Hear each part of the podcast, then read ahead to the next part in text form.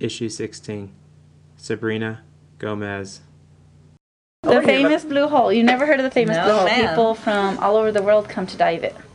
It's I don't know how many feet it is, but it stays around 65 degrees year round. Everybody goes diving. It's straight down. They said they've supposedly lost um, divers down there because it used to be like a a hole that con- they said that went from the blue hole all the way to Carlsbad Caverns.